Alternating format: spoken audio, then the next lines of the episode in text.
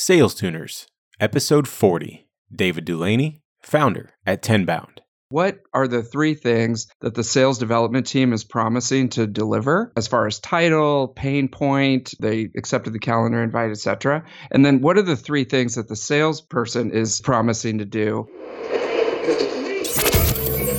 This is Sales Tuners with Jim Brown the only weekly show where we talk about the behaviors, attitudes, and techniques that get sales reps and entrepreneurs to grow their revenue from 1 million to more than 10 million dollars in just 2 years. All I do is win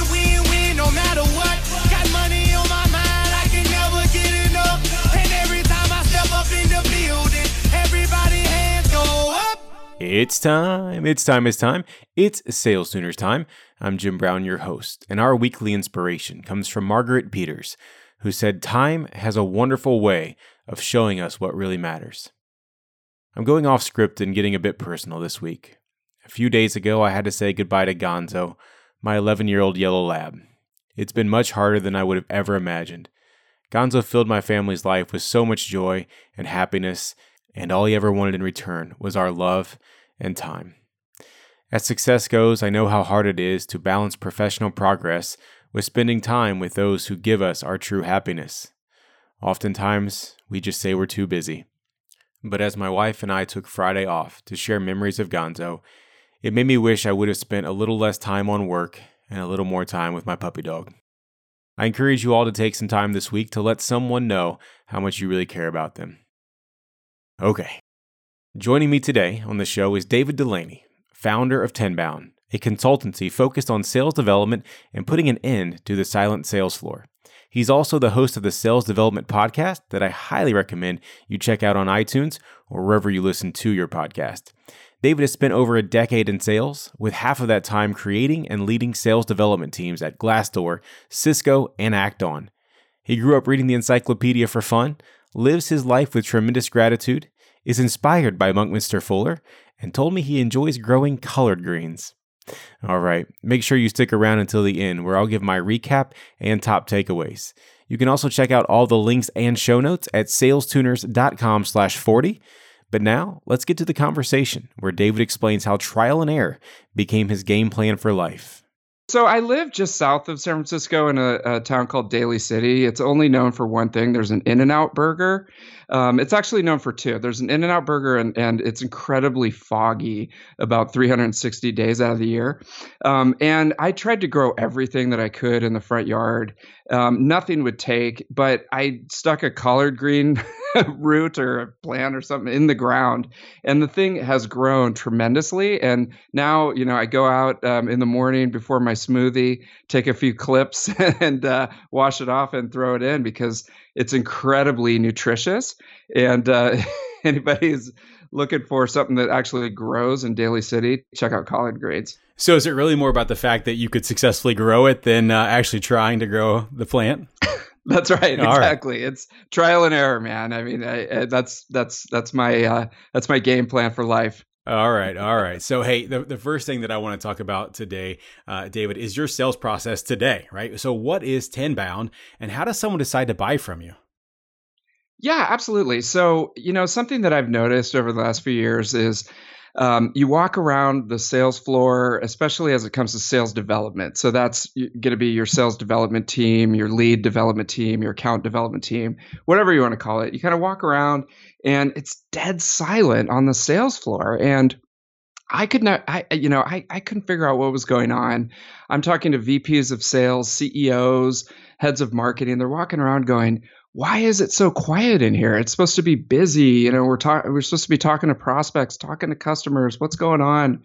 And, um, I, you know, I set out to, to solve that challenge and really understand why it's so quiet and what is actually going on um, in sales development. And, um, you know, when I in- initially started Tenbound, I was just approached by people that I had worked with in the past going, you know, how can we improve our sales development program? How can we improve the management and the strategy of our sales development program? Um, we, you know, we come in and and open up the hood and do a diagnostic and figure out what the heck is going on. And more and more, you know, I kept getting um, I was, you know, living off inbound leads, which we'll talk about, but I kept going in and it was always the same thing. People were trying to figure out sales development and what was going on. And um, it was just opened up a niche. And, you know, a year later, it's a thriving business. Yeah, that's that's awesome. And uh, you you talked about the silent sales floor, and I want to get a lot into that today. Um, but but but here here's the thing. So let's go way back, right? So first off, in this show, as you know, we talk about the behaviors, attitudes, and techniques that have led to your success, right? So you haven't always been the David of today. So I want to go way back. How did you even get into sales? yeah, the Wayback Machine, right? That's what you called it. That's so, right. Um, let's let's take a walk down memory lane. So I, um, you know, I I'm not sure how people feel about this guy, but I think he's been discredited. But I was very very influenced um, around the 2000s by a guy named Robert Kiyosaki, and you know, people kind of love him or hate him, but he came out with a book called Rich Dad Poor Dad. Um, it's like the number one best selling financial planning book or whatever for years since it came out. And, uh, you know, one of the things that really struck me in that book was you got to learn how to sell. And, you know, for any sort of business career, it really life skill. Um, one of his key points was no matter what you end up doing, entrepreneurship, business, uh, nonprofit, uh, you know, dealing with your kids, dealing with their family, the community, you have to learn how to sell. That's thing number one. And and so I looked at that and said, you know, what would be the the best way for me to to learn this skill? Because really, naturally, um, you know, I'm I'm pretty uh, introverted and shy, and and it's hard for me to you know walk up to strangers at a party. I'm definitely not your like stereotypical salesperson. And I was like, how do I get this skill and and um, be able to you know learn this keynote skill in my career? So I uh, started applying to different companies, um, and I got into a company called Achieve Global, which um, at, you know at that time was one of the top sales training and management training companies, and uh, they had a key, um, you know, a key product called Professional Selling Skills. And when I got that interview, I was like, oh my God. It just felt like, you know, things are, you know, lining up behind, um, you know, what, what I'd been reading. So got the job. I ended up selling for them for six years and, uh, you know, going through every single one of their classes, like, you know, prospecting skills, selling skills, account management, customer success, all this stuff, and just got a really great foundation. And, um, you know, I, I use it. I use professional selling skills every day. I it's it was a great program. So you said a couple of things there, uh, David. That that well, first off, I still got Robert Kiyosaki's Rich Dad Poor Dad on on my shelf, and I think I read Cash Flow Quadrant and and you know all those different books that that he wrote. Um, so that that concept of you have to learn how to sell I'm going to be honest. That's what one of the things that got me into this world of entrepreneurship as well. Like I started my career wanting to be a graphic designer. And when I started reading these books, I realized, wait a minute, the person who sells the design work actually gets paid more than the person who does the design work. I like this gig. Um, so I, I love that that was one of your early influences. Whether or not he's been discredited to me, hey, it's about mindset, and that mindset helped both of us. It sounds like. But you talked about being naturally introverted and shy and and I was totally with you until you said I'm not the stereotypical salesperson. And I, I want to challenge that because I feel like that notion of what a salesperson is supposed to be, the stereotype of what a salesperson is supposed to be, is not accurate. And and to me, the best salespeople are almost more introverted and shy. Like they're not maybe not shy, but they are introverted. I am an introvert and no one believes me on that, but I know because I reclaim my energy when I'm by myself without it, right? So I can go put on the show, but I get drained by putting on the show after some period of time. So I mean, w- when you say that like is that um is it a, is it a defeating nation or nature that you say that in or what are your what are your thoughts when you say that out loud?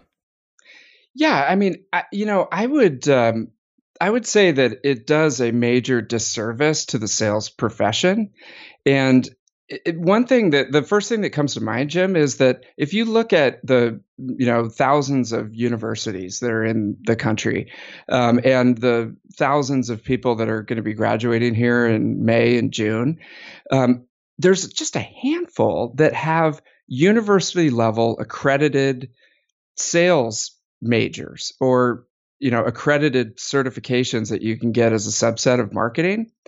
And uh, that does a huge disservice. And so what i'm trying to get at is by having the the stereotype that i brought up um, in our society still of like your fast talking like hustler salesperson who's trying to you know slam the deal closed without you know listening and you know being like that um i you know that that does a huge disservice to to us because sales is an awesome profession i i've had that we've got like sales boot camps out here that are springing up in San Francisco where people can come in and learn to be a professional salesperson. You know, they can go through a Sandler training to learn to become a uh, professional salesperson. And it, it, it, that stereotype, I think, really holds us back because it, it's still, you know, it brings back that image of like a used car salesman stereotype, which I think that we need to blow up. So, um, yeah, that's my thought on it. Yeah, I, I, love that because I mean you're right. The the professional salesperson of today's world, if you even pretend to be like that, you know, slicked back hair, uh, used car salesman, you're going to fail uh, in in today's world with professional buyers. So okay, so I love that. So you've done quite a bit, you know, uh, th- throughout your career, but you've built a lot of professional uh, sales development teams at multiple different companies how how did you start to do that? Like how were you able to go in and just open up new relationships or new opportunities with prospects? Yeah, no, that's a good question because I uh, when I finally got my foot in the door in the technology field, I was at Glassdoor um, when they first started, and um, we were trying to go to market and get in front of HR professionals with um, a, an interesting product. Glassdoor makes their money from um, selling job advertisement uh, advertisements, and then you can buy your profile and set it up the way that you want to um, as a company. At least that's how they made money back then. Um, you can't delete the bad reviews, um, and that so just to blow up that you know myth, um, if you buy your profile, you can't delete your bad reviews. So it was a, it was a tough sell. And um, when I joined Glassdoor, we started uh, as Renaissance reps. So we were just uh, handling the whole uh, gamut of the sales process from prospecting to closing to um, you know taking care of the customers um, at that point in the in in the company's life cycle. And I had been trained, um, you know, so intensely at Achieve Global that you you've got to fill your pipeline and keep your pipeline uh, full, you know, uh, consistently by performing prospecting activities every day, rain or shine. That I came in and you know within a couple of months, I I got the reputation of being someone who could set their own appointments and and you know find qualified appointments on my own. Um, at that point, there there was no marketing or very few leads. Were they were I think just going to trade shows and stuff like that. So I set that reputation, and at the same time, uh, a book called Predictable Revenue came out, um, which made a huge impact on me. And um, it, it, as probably everyone's read it that's on the call, but um, it laid out how Salesforce had set up their sales development team, or really had set up their whole sales team, um, and bro- broken out sales development, sales, and customer success into three, you know, distinct buckets and they were able to really accelerate their their uh, go to market strategy. And so I took that book and some printed out blog posts into the VP of sales and just pitched, "Hey man, let me start a sales development team here at the company. And um, you know let me take some of the burden off the plate of the sales reps and you know start getting some uh, meetings set up. And you know at that time it was very startup situation and they they gave me a chance to do that. And they just basically said like dude you've got a month or something like that. They were very like um, we'll try it and see what happens and just over the course of a year um, we got more and more successful set up all the programs and um, I, I got um, the support of the vp to be able to hire people and bring people on and start building up a team and just build it up from scratch. So, um, you know, again, lifelong learning, man. I mean, and taking initiative, like get in there and uh, pitch things because you never know. It, it was a big turning point for me in my career to do that. I feel like we have a lot in common, man. I uh, I, I actually had Marylou Tyler, one of the co-authors of Predictable Revenue, on the show uh, a few, probably I don't know, six or seven weeks ago. But uh, I told her, I'm like, look, your book, Predictable Revenue, it it started my career or desire to do this like appointment setting piece of the business because to me in my opinion setting your own appointments is the hardest job in sales but if you master it you will always have a full pipeline and you'll always be one of the top salespeople there are. So I, I, encourage everyone, including those senior sales executives that have been around forever, still spend some amount of your time prospecting. So I, I absolutely love that. What were some of the initial challenges that you had as you built out that team and, and were starting to set the appointments? Because you you were having success on your own, right? Setting your own appointments. But how were what were some of those challenges you had as you built out that first team? Oh man, okay. So um, a few things top of mind.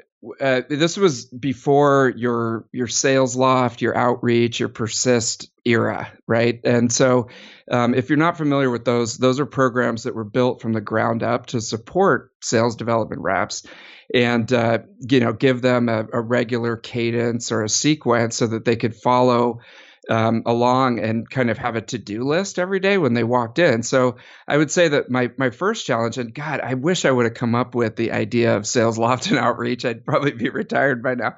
Um, but my first thing was just like I was on spreadsheets and post-it notes and you know sales. I had Salesforce, but you know it's it's not great for prospecting. It's not set up the way that those cadence systems are. So it was just like getting everything dialed in and figured out. And um, I had to kind of go in and learn how to use Salesforce on the back end and and how we we had Marketo. Um, this is like five years ago and uh, or whatever, and and um, learning how Marketo works with Salesforce. And I'd never been much of a tech guy or an operations guy. I was um, you know, it just hadn't been something in my uh, workflow. So I had to go in and figure out how to set up all that stuff and run the reports and build dashboards and stuff like that. So that was a big challenge, just like kind of becoming a sales ops guy, um, while at the same time having to continually produce, you know, high quality meetings.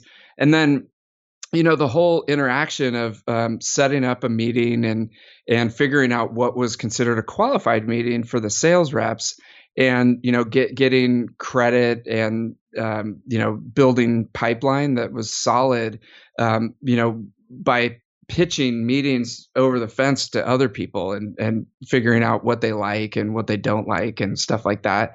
And um, yeah i got all the scars to prove it. I mean now i'm a huge advocate of um, service level agreements between sales development and the sales team so that everybody's on the same page. I think that's thing number one. I actually talked about that at the Rainmaker conference this year in Atlanta um, because you know if you don't have a service level agreement then you have those situations where the sales development rep sets up a meeting and then the sales uh, person doesn't want it or it goes off the rails and you know there's bad feelings and stuff like that um, so you know working through all that kind of stuff was one of the challenges. Um, and then, you know, managing a team of SDRs. Oh my God. I mean, that that's comes with its own whole set of stuff. So, yeah.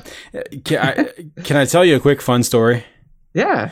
So again, it's just the similarities between you and I are crazy. You said, I wish I had come up with the idea for SalesLoft. You might be retired by now. So I kid you not after reading predictable revenue i went to a buddy of mine who we worked at the same company and he was the, the developer he was a programmer. He built a very rough version of what ended up becoming uh, SalesLoft for me and we started using it like this cadence based tool at the company that i was working for called compendium and it was working. It was having great success.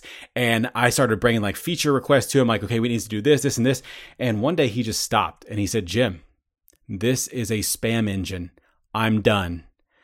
And I was like, oh my gosh, you have no idea what you were about to walk away from. And it just really, really frustrated me. But two years later, I found uh, SalesLoft and it's, we've been off to the races with them ever since. So, um, it's just funny that, that, uh, that's how that, that whole industry was built around that book. But, um, David, I want to talk, totally. I want to talk about the, the SLAs, the service level agreements that you kind of brought up, um, that you need to have between sales development and the sales teams.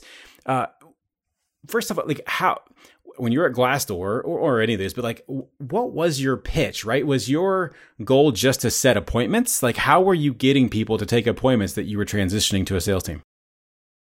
Yeah. Okay. So there's a couple of things. One is on on the service level agreements, they're the base basis for your sales development success. So I, I would say if you don't have one, you know, and you're interested in sales development, sit down, or even if you're a salesperson, sit down and write one out. What are the three things that the sales development team is promising to deliver?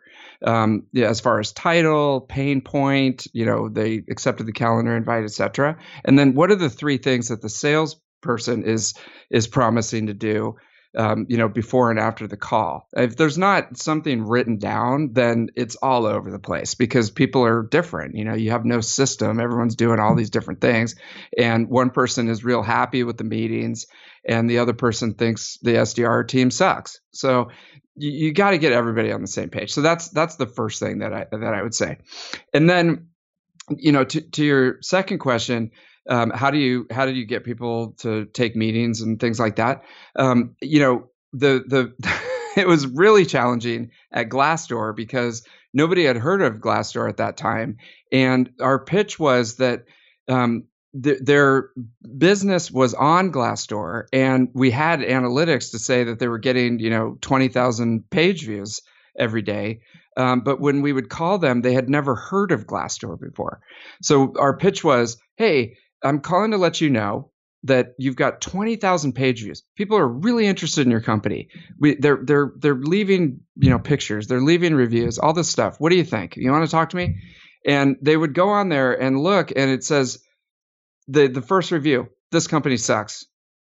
ouch! and, ouch! And imagine that conversation. So that was interesting. So, you know, um, it was, I guess it was kind of like the challenger sale of being like, do you know that this is happening? So you're actually, um, you know, challenging them with some information that they didn't have, um, which, you know, was pretty effective. It was a lot better than, hey, you want to buy my product? I mean, you know, at least we're coming at them with some, some intel, um, which could be construed as value. Um, so it did open up a lot of doors, to be honest, and they're they're doing well. I mean, I don't know if they still have the same pitch, but they're still around, and um, they're the the business is growing. So, um, the, yeah, that that was one thing that opened up some doors. Yeah, so you you had talked a lot about you know when you were getting that team started, a lot of the tools that you had to get set up, and you know that kind of stuff. We just talked about outreach and, and SalesLoft and, and whatnot. I actually just had Matt Millen from Outreach on the show a couple of weeks ago, and I've had Derek Grant previously, but I feel like there are a lot of tools out there, David, that are promising efficiencies in the sales process. But as I as I hear the value props, like I'm just starting to hear, hey, this is the silver bullet that's going to solve all your problems. And and as you, I mean, at least my experience is that there are no silver bullets. But what have you done um, with the teams that you've built to to pick the right stack uh, of, of sales tools? Yeah, I mean, I I see that all the time, and it actually feeds my family, to be honest, because um, people come in and and they, they're like, dude, we bought, you know, this tool and that tool, and the, everybody said that everything was going to be great, but it's actually it's it's like you're just plugging a bunch of stuff in, and the main thing that I would think about is building your strategy first and taking it even a, a layer back and understanding the buyer first and where they are having pain and where they're communicating, where they're hanging out, and what you know ways of communication they are looking for. Getting all that information down and then building the strategy and then plugging in the tools. Um, it, because wh- i don't know what it's like out there but out here it's um, okay i need a sales development team buy a bunch of tools hire a bunch of people put them in the sales floor and you know, hey, just add water, get some results. And the phenomenon of the silent sales floor happens where it's basically a bunch of people sitting around trying to figure out what the heck is going on with all these things and how they work and how they use them and stuff like that. Um, so yeah, again, buyer first, figure them out, figure out where they hang out, figure out where their pain points are, figure out how your product solves those. Next, sales development strategy. How are we going to you know enter that conversation and introduce you know how we can help people out third tools I like how you started to to frame all that stuff, and I also love that you said it. That's how it feeds your family because it, it could not be more accurate. I see it all the time, so it's just the same out here. I think a lot of teams, um, you know, they, they find the playbooks of the successful companies, like, oh, well, I'll just steal the playbook and I'll do exactly what they did. But that's just like building software that's ripping off someone else, right? Like if you don't understand the why behind the the stack that you're doing or the playbook that you're trying to run, it's not going to work. So I, I, love the way you frame that. So it, all of this, all these tools and, and and software and the stuff like that leads right into what we're talking about. This silent sales floor. I've seen you write about it. I'm experiencing it with the clients that I work with. Uh, but you asked this question is is your sales floor more like a library or a revenue machine? But what is leading to this silent sales culture? I don't get it. Yeah, it's funny. It's a lot of things. I mean, it, eh, you know, um, I think that uh, you know, thing number one is you're plugging in a lot of different tools and you're putting all this power into the hands of someone who might have just graduated from college a few years ago. They've never run a business. They've never been in the chair of your buyer and had to figure out the problems. And you're you've given them all this information, all these tools, all these things that they can go through and you're just like, "Hey man, here you go, like go set some meetings." And they're sitting there going, "Okay, this figuring out this mess that's in front of me is is time consuming and hard. And i got to figure out how these tools work together what value they're giving me in my workflow um, you know what information i can get. It's just confusing. So that's thing number one. It's just like overwhelm of the of the sales development team of trying to figure out all this stuff. You know next is that uh, you know they're they're uh, on one hand, trying to gather information points that they can use in their messaging um, to you know have some kind of impact. So uh, in other words they're going to linkedin they're going to google they're going to like 10k reports they're uh, going to the 20 other things that they have and they're trying to pull out some information that would appeal to the buyer in a message. That's great. The only thing is they they have to research for half of the day to to send out these super high quality messages. So again, the, it's super quiet. And then finally, there's the classic thing we've had all ever since we've been in sales and ever since the invention of sales is call reluctance. Um, the classic call reluctance of just um, you know associating calls with pain, you know, psychologically of someone's going to be mean to me if I call, and so I'll go into a conference room and make my calls, or I'll not make calls and I'll just do like emails all day. Um, so that's the third thing. And you put them, mix them all together, and you just walk around and you're just like, what the hell is going on here? There's nothing going on. It's just t- tap, tap, tap of um, people on the computer. You you said a phrase there. I will just go into the conference room to make my calls. I, my blood started to boil when you when you said that because every team that I've worked with, when I start to see that, I'm just like, whoa, stop, come back to your desk, have the call right here so that we can all hear you.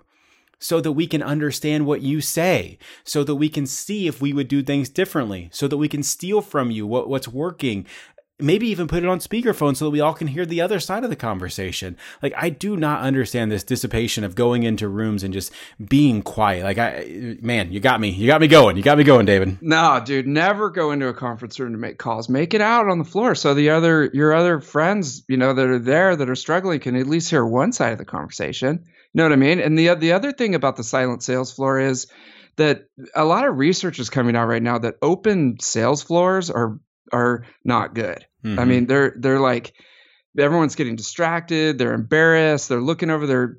Um, uh, humans have a natural t- tendency to look and see what the other guy's doing. Who just walked in? Who's coming out? All this stuff. I mean, it's hey, I'm gonna go out on a limb here in 2017. Bring back the cubicle, man. Get the cubicle back in, you know, because you you the cubicle is the best of both. One, you've got your own little space that you can, you know, have the quietness so it doesn't sound like you're in a call center, but at the same time, you know, there's there's energy on the floor. People are popping up. People are on the phone. It's fun. It's exciting. Um, you know, at least bring back those little partitions in between, you know, Mm-hmm. so so there's some call, there's some voice, you know, cancellation. So the you know, because that's the number one thing that you hear is like, well, it sounds like a call center, or it sounds like you know I'm calling from you know the San Francisco Chronicle, you know, to sell you a subscription. Well, all right, so we need some voice cancellation. So I don't know, put up put up some walls or something. but let's let's hear it, man. Yeah, t- totally with you on that. And, and I think this goes back to what we talked about earlier, being uh, a little bit introverted. Like I said, I, I am. I want a little bit of my own privacy, but uh, not to the fact that people can't hear me, but I do get distracted by the movement and everybody moving around. And this person comes in and just, if I could just have my own little space, right, to, to, to effectively do what I need to do. But David, Yeah. I, I think some of what you're saying though is there is a natural fear right, in people. But where does that fear come from? Well, I mean, I, I think it comes from you know just your childhood. I mean, you're you're constantly um, you know told no. You know, as you're growing up, don't do this, don't do that, be careful, don't walk on there. I, I find myself doing it with my own kids. Don't do that, don't do that. And eventually, you, the word no is associated with so much pain, and um, you know that that you, you, want approval. And so you, you you know you're you're psychologically driven toward approval. And then somebody comes along and says here call all these people and most of them are going to be mean to you. And you're just like i don't want to do that you know? Um, and the so you're just like that doesn't sound very good. And so i think that you know one one of the great um, philosophies that's out there for sales if you haven't heard from it is try to turn no around and go for no. Um, there's a book out there, Go for No. Um, and you know, when I tell sales development reps this, they they they look at me like I'm from outer space. But it, it's it's super helpful. I use it in my own business where you go, you know what? Instead of like going for yes and trying to get approval for somebody, I'm going to get probably disappointed on like every call that I do. Make a goal to, to have 100 people say no to you today. And it, they're just like what? What are you talking about? Because no has always been such a negative connotation obviously you know you're getting shut down. So it, you know the, the, thought process behind the philosophy is go for no. Um, whenever somebody tells you no, that actually checks a box off for you. And it's actually a good thing because now you can move on and you can iterate on your speech. You can work on your pitch. You can figure out what, what went wrong for them to tell you no. And if they say yes, awesome. Because that's, you know, the goal in the background is to get them to do something. Um, and so, and what it does also, it's like, okay, you know, instead of making a goal, I'm going to get five appointments today. It's like I'm going to get 100 people to tell me no. Even if you hit the five appointments, you still haven't hit your no goal. So you got to keep going. and maybe you'll hit 10 appointments. You know, there's So- there, there's real there's actual psychology about that, eh, but but from the opposite standpoint of what you're saying, right? So if people can actually develop this framework of getting to know, it will actually open up so many doors for them because of what could happen. And so, as you you started to say, right, when you hear no, it's not no forever. It's not no go away. It's just no, right? And it, and if you can use that to get more context to support the no, oh my gosh, some really valuable things uh, start to happen. There's a book I'm just going to recommend it to you if you haven't read it. It's fantastic and uh, and ties up a lot of the stuff you said. Never split the difference. Have you heard of it? Nope. highly highly recommend it one of the best books on negotiation i've ever read in my life but it's from a former uh, director of fbi intelligence um, who was a negotiator for terrorism and hostages and also volunteered his time on the national suicide prevention hotline and he talks about how he uses those frameworks of no's to get to what he ultimately desired to have it's a great book No, I'll ch- I'll check it out. I mean, I I think that Uh, you know that's the other thing. Don't just don't just take the no and go. Okay, I'm going to go get my next no. I mean, you got to Right. have a framework. Like, I definitely want to check out that book because with every conversation that you're having, you're gathering intel. Why did they say no, right? And trying to make your pitch and your your program better for next time. But I, you know, again, to to your initial question, you know, people we're, we're going against millions of years or whatever thousands of years of evolution of human evolution in that you know, that you you never want to be an outcast from the the tribe or from the herd. You know, you don't want to be the worst thing that you could happen as a cave person is if you were like exiled from the thing because you're you're not going to eat. You're out in the wilderness. You're going to get eaten probably by some wild animal. And over thousands of years, we've had this thing where you don't want to do anything different. You don't want to get rejected. You you want to go in with the herd because that's that's how we evolved. That's why we were successful as a species. And so this stuff is hard, man. I mean, I'm not telling you like it's super easy. I get up and wrestle with it every day to go out and hustle new business. But there are, you know, different philosophies like like reframing your reference toward no that can help you, you know, get around that and work on it. Yeah, no, I'm totally with you. David, hey, we got to take a quick break. When we come back, it's going to be time for the money round. So you don't go away. And sales tuners, you don't go away either. We'll be right back. Sales tuners, I want to tell you about Costello, a new product I've been exploring for discovery calls.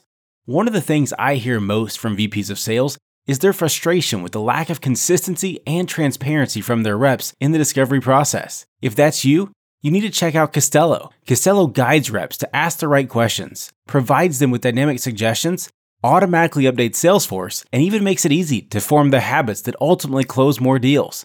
For a demo, head to andcostello.com. That's A N D C O S T E L L O.com. We're back, and it's time for the money round. David, are you ready for the money round? Dude, let's make some money. That's right. Here we go. What's the one thing that has contributed most to your transformation from normal to exceptional? Oh, geez, man. Okay. So I think that self awareness, knowing myself, and how I deal with fear, and just understanding that if I'm feeling fearful towards something, ask questions understand it. What is it that's making me afraid of the situation? And understand that the fear is always going to be there, especially when I'm trying to go big and do something big that's going to take my life to the next level. Don't let it stop me or paralyze me. Understand what it is and just understand it's part of life and move forward. I like that. If you were to start over today in sales, what would you tell your 22 year old self to spend the next 30 days doing? Oh man, I mean, I would say, you know, why why climb the ladder of you know the corporate ladder, the you know the ladder of the, your company instead of just owning the building, man. I mean, I would be the owner of the business from day one and have other people you know working for you versus trying to you know crawl your way up the corporate ladder because it, it's an amazing feeling. I'm just regretful that I waited so long to do it. Sure, sure. David, what's uh, a two part question here for you? Uh, which phrase describes you best and why? I love to win or I hate to lose? Uh, I love, well, I love to win, man, because I, I want to get the goodies and be able to, you know, have a good time. So definitely I love to win. Got it. What's a book that you've read multiple times or always find yourself recommending to others? Oh, so many. Uh, you know, one thing, one that not a lot of people have, have heard of is called The Slight Edge. Um, and the guy's name is Jeff Olson, I believe. And uh, The Slight Edge goes into looking at your daily routine and what you're doing every day and how it compounds over a long period of time to lead to success.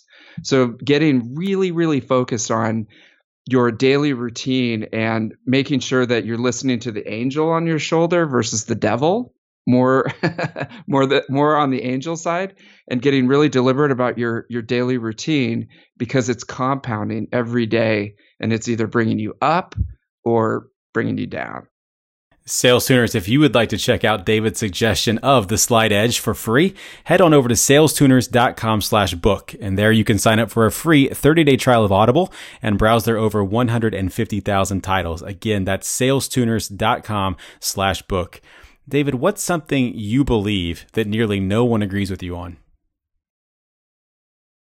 Um, you know, at the top of my head, I not I don't know if nobody agrees with me on it, but I think there's there's way way too much negativity in in our society right now, and and people. Um, you know, pointing fingers and blaming and and uh, you know trying to pin their hopes on some thing that's happening in the government or in the economy and all this stuff. And and I, I get it. I mean, if you're focused on that, that's what's going to happen. But for me, every day I wake up in intense gratitude that I was born in what I consider the best country on earth. I have every opportunity out in front of me, and it's really just up to me to grab it and and build an amazing life for myself and for my family. And I I just feel very passionate and I guess you could say patriotic and lucky to be here because you know it, it's it's just an amazing country and it's an amazing time and and uh, I'm very passionate about it. I know that there's a lot of problems and stuff like that, but I don't focus on that. I just focus on the opportunities.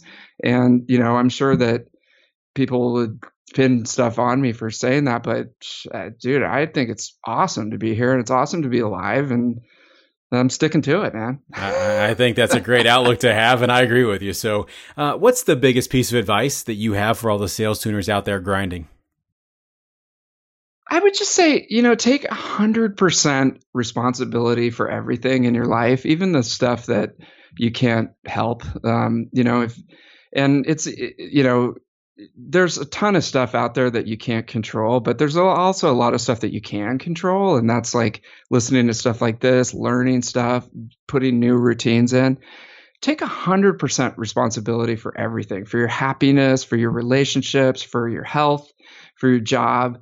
And, um, you know, get rid of all blame and excuses and just focus on what you can control 100%. And, uh, you know, just keep moving forward no matter what happens. I'm going to get you out of here on this one, David. How could someone find you or connect with you if they wanted to after the show?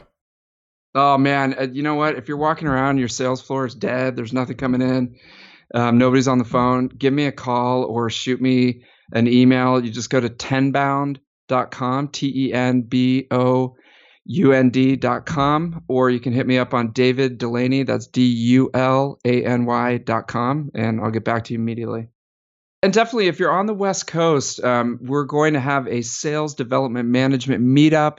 It's in downtown San Francisco at the LinkedIn San Francisco office.